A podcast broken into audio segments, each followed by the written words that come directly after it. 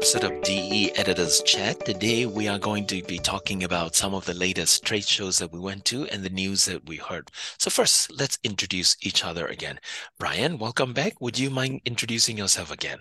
No problem. This is Brian Albright, Editorial Director at Digital Engineering. All right, thank you. And I'm Kenneth Wong. I'm Senior Editor for DE 24 7. So I guess we'll start with um, Autodesk University. Um, Brian, you didn't go there, but I went there.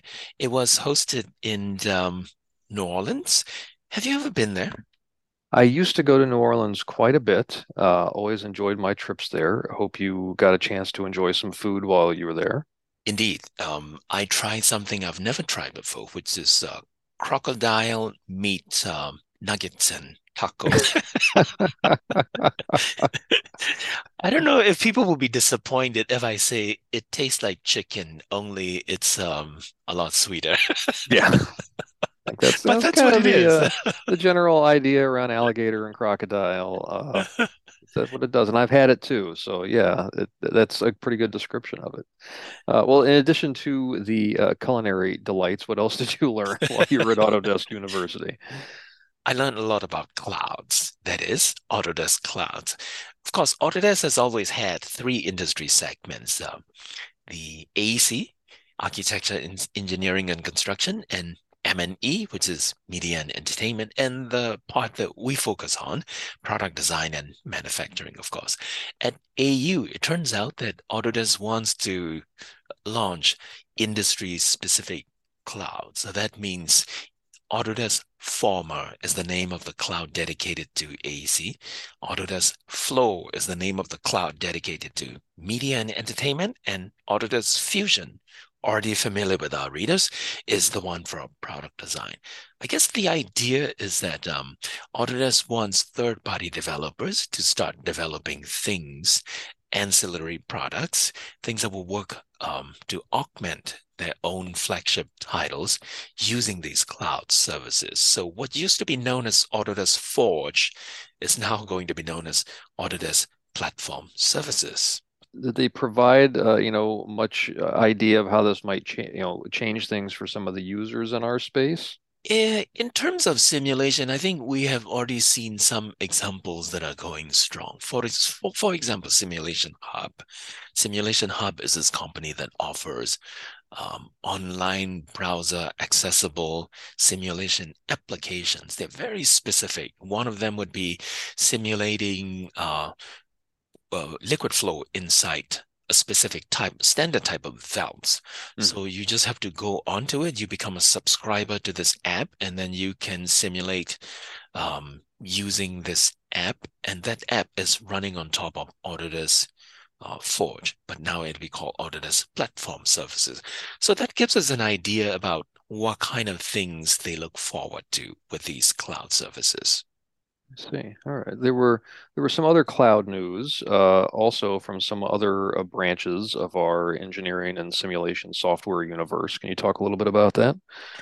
Uh, yes, that's right. Uh, I think we heard about uh, I think we heard about the launch of Ansys Gateway powered by AWS. Mm-hmm. So that is Ansys applications that are now available to run with run on top of um, Amazon Web's web services, Amazon's uh, on-demand uh, Elastic Cloud, and in fact, that that app, so to speak, that that Ansys Gateway powered by AWS, the product itself is available on Amazon um, Amazon Marketplace. So you just go there and you just go to Amazon Marketplace and you can find it there in the mm-hmm. catalog of products. And similarly, we also see Siemens doing something similar in November. SimCenter Cloud HPC is the same idea. And that's going to appear as part of the Siemens Accelerator as a Service accelerator as a service. So it's a play on the SaaS, but now you're going to call it XaaS because it's accelerator. but it is running on AWS, AWS cloud. So it seems like we're going to be seeing more and more simulation. What used to be running on workstations and on-premise servers and um, hardware that is essentially in an air-conditioned server room is gradually moving towards that kind of public cloud, on-demand cloud services. Mm. And it's also interesting too because you know AWS is obviously a it's a public cloud service and it's uh, utilized across industries and platforms and in all sorts of markets for different applications. But there's been some definite targeted activity around the engineering space in these partnerships with specific software vendors. So that's been interesting to see as well.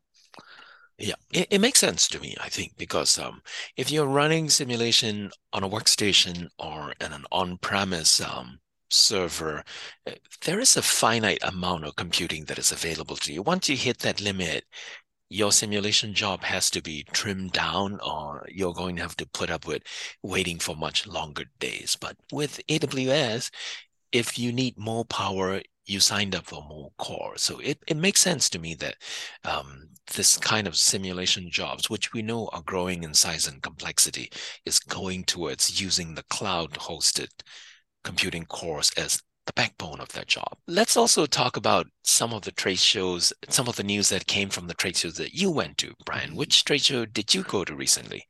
Well, I didn't actually get to go to this one, but I was following very closely what happened at Formnext in Europe uh, just before Thanksgiving. Um, big additive show in Europe. Uh, we did have a presence there, but it wasn't me, unfortunately. Uh, that there was, you know, there were a lot of announcements, a lot of new hardware coming out, a lot of activity around the show. But one of the things that really struck me, uh, be, both before, during, and after the show, there were a ton of announcements about using simulation for monitoring and improving additive manufacturing processes. So this sort of in situ monitoring or simulation uh, ahead of build prep, and also a lot of quality assurance tools. Uh, so I'm, I'm going to go through a few of these because uh, there were just there were quite a few, and it's and you know we've been seeing these types of tools emerge before, but uh, there were just a, a particular you know a lot of activity this year around that. Uh, we saw Hexagon uh, and Stratasys are working together. They've they've been working together in the in the past as well on this very thing, uh, where the Hexagon Manufacturing Intelligence Division uh, is using their simulation software with Stratasys materials. In this case, uh, they they have a new announcement around using PEKK materials in their additive manufacturing processes to, you know, simulate performance of the material and the actual, you know, building of the of a part with that material on their 3D printers. Um, Markforged also announced that there were new simulation features in its Eiger software, uh, which is its um, uh, manages some of the slicing and print workflow uh, management for its hardware. And they also had a, an additional announcement around a uh, partnership with a company called Handle that does smart manufacturing uh, production cells. Uh, which also leverage the Eiger software to, uh, you know, provide a way to simulate and then uh, monitor manufacturing uh, using additive manufacturing. we also saw Sigma Additive, which makes quality assurance software, had a partnership with Dyndrite. Um, and and one of our editors picks of the week actually uh, back in uh, earlier in November was another AM quality control product called AM Quality from AM Flow, um, and that's a series of products uh, that can sort of uh, monitor additive manufacturing and post processing.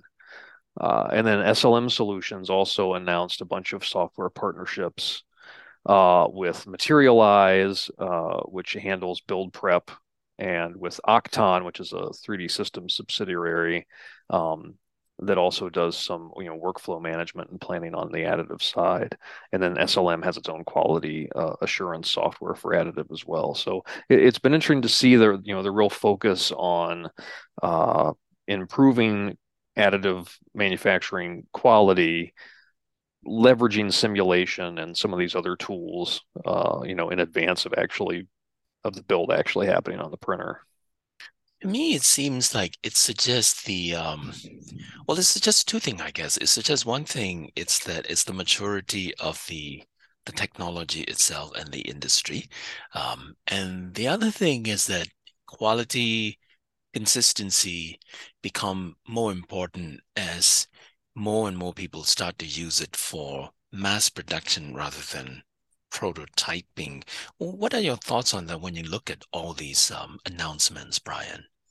I think that that's true. Is you know, it's even more important now that we're doing a lot of end use parts. Uh, the other interesting thing I saw, and I saw this when I was at the IMTS show in Chicago too, is that these tools can, you know, in turn that are being developed specific for additive or that are being augmented for additive can in turn be used uh, in better ways for other types of manufacturing processes like machining and like injection molding. You know, for instance, Oqton, uh, which is primarily associated with 3D printing uh, they also had, had a tool on display at IMTS where they're able to use their software to do automated programming of robotic welding cells.